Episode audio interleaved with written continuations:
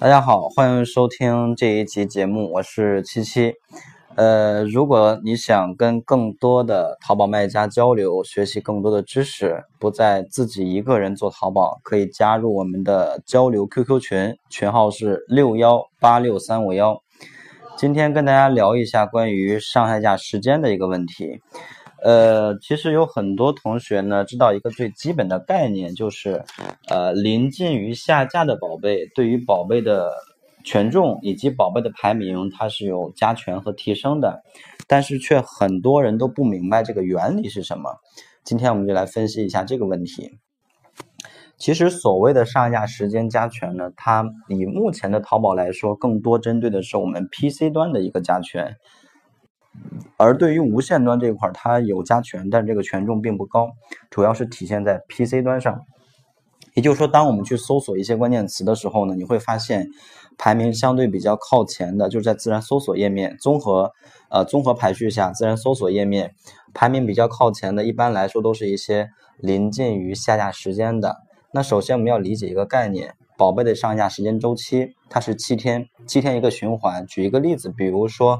呃，今天是周一，那周一的晚上八点钟，我上架了一款宝贝，那么在下周一晚上的八点钟，这款宝贝会自动的下架，然后再自动上架。那么在下周一晚上八点钟之前半小时或者一个小时，你的宝贝的权重相对来说是这一周当中最高的。因为淘宝会给到你一个更好的一个排名啊，当然给到你排名的一个前提是你的宝贝不违规，是一个正常的这种宝贝。那么在这种情况下呢，我们就要去想一个问题：那我怎么能够去呃让我的宝贝能够拿到一个比较合适的上下架时间位置，对不对？那这个时候呢，很多同学可能就会去考虑了：哎，我是应该在什么时间段来下架呢？是晚上？是早晨还是下午？其实，在考虑这个问题之前，首先我们要明白一个道理，或者明白一个原理，就是说，嗯，关键词它与上架时间之间的一个关系。我们试想一下这样的一个问题：如果我作为一个买家，什么情况下我能够在比较靠前的位置搜到你呢？第一，就是你销量比较高；还有就是宝贝权重比较高；第二呢，就是你的宝贝临近于下架。对吧？这刚才我们说到了，但是还有一个前提是我搜索的关键词，对吗？比如说我搜索了一个连衣裙，你排到靠前了；跟我搜索一个连衣裙长款，你排名靠前了；以及跟我去搜索一个连衣裙长款修身，你排名靠前了，那意义是不一样的。所以我们就要去分析，你更适合在哪个关键词下排名靠前，对吧？要考虑一下这个问题。那。对于很多的新手卖家朋友来说，可能我们上来之后直接想去拿到连衣裙这个词的下架权重，就是临近下架排到连衣裙这个词比较靠前的位置，可能比较困难，因为你宝贝权重没有那么高，也就拿不到这种大词的一个下架比较好的权重，就是非常靠前，比如排到第一页。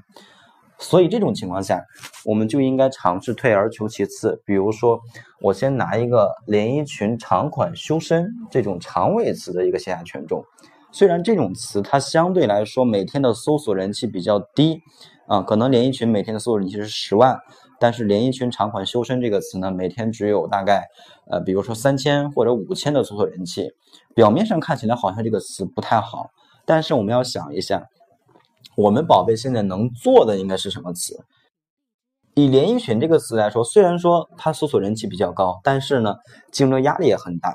所以，我们应该尝试退而求其次，先选择一些虽然搜索人气并不高，但是呢，相对来说更适合我们宝贝的这种精准长尾关键词，来选择这样的词。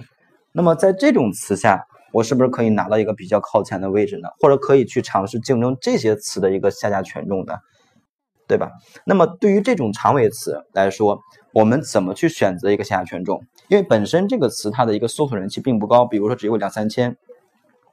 那么我再去选择一个流量的低峰期，比如说呃早晨的什么七八点钟这种时候人群比较少，或者下午的、中午的呃一点多、两点多人群比较少，对吧？它本身人气就不高，我反而还选择一个流量低峰期，那是不是说明我就更没有什么机会了呢？所以，对于这种精准的长尾词，我们要想拿流量，就尽量要选择一些流量高峰期来选择上下架时间。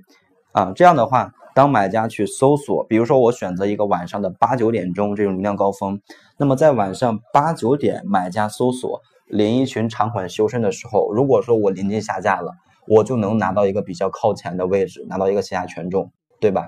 所以对于这个是根据我们宝贝自身的一个情况来说的。而假如说，呃，我我我想去做连衣裙这个词的一个下权重，那么该怎么安排呢？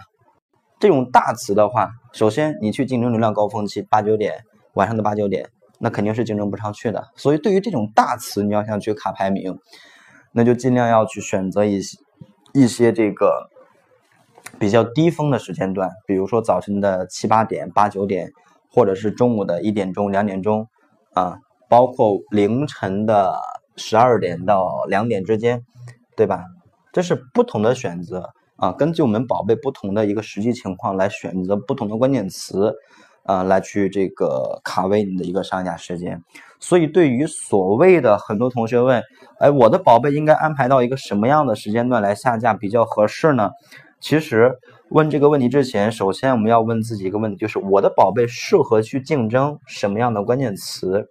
当你知道了你的竞争关键词之后，你就自然而然的知道。你应该去安排到一个什么样的上下架时间啊，来去拿到这个下架权重了。好的啊，那么听完这个音频之后，相信大家对于上下架权重的一个理解是不是有了一个全新的认识呢？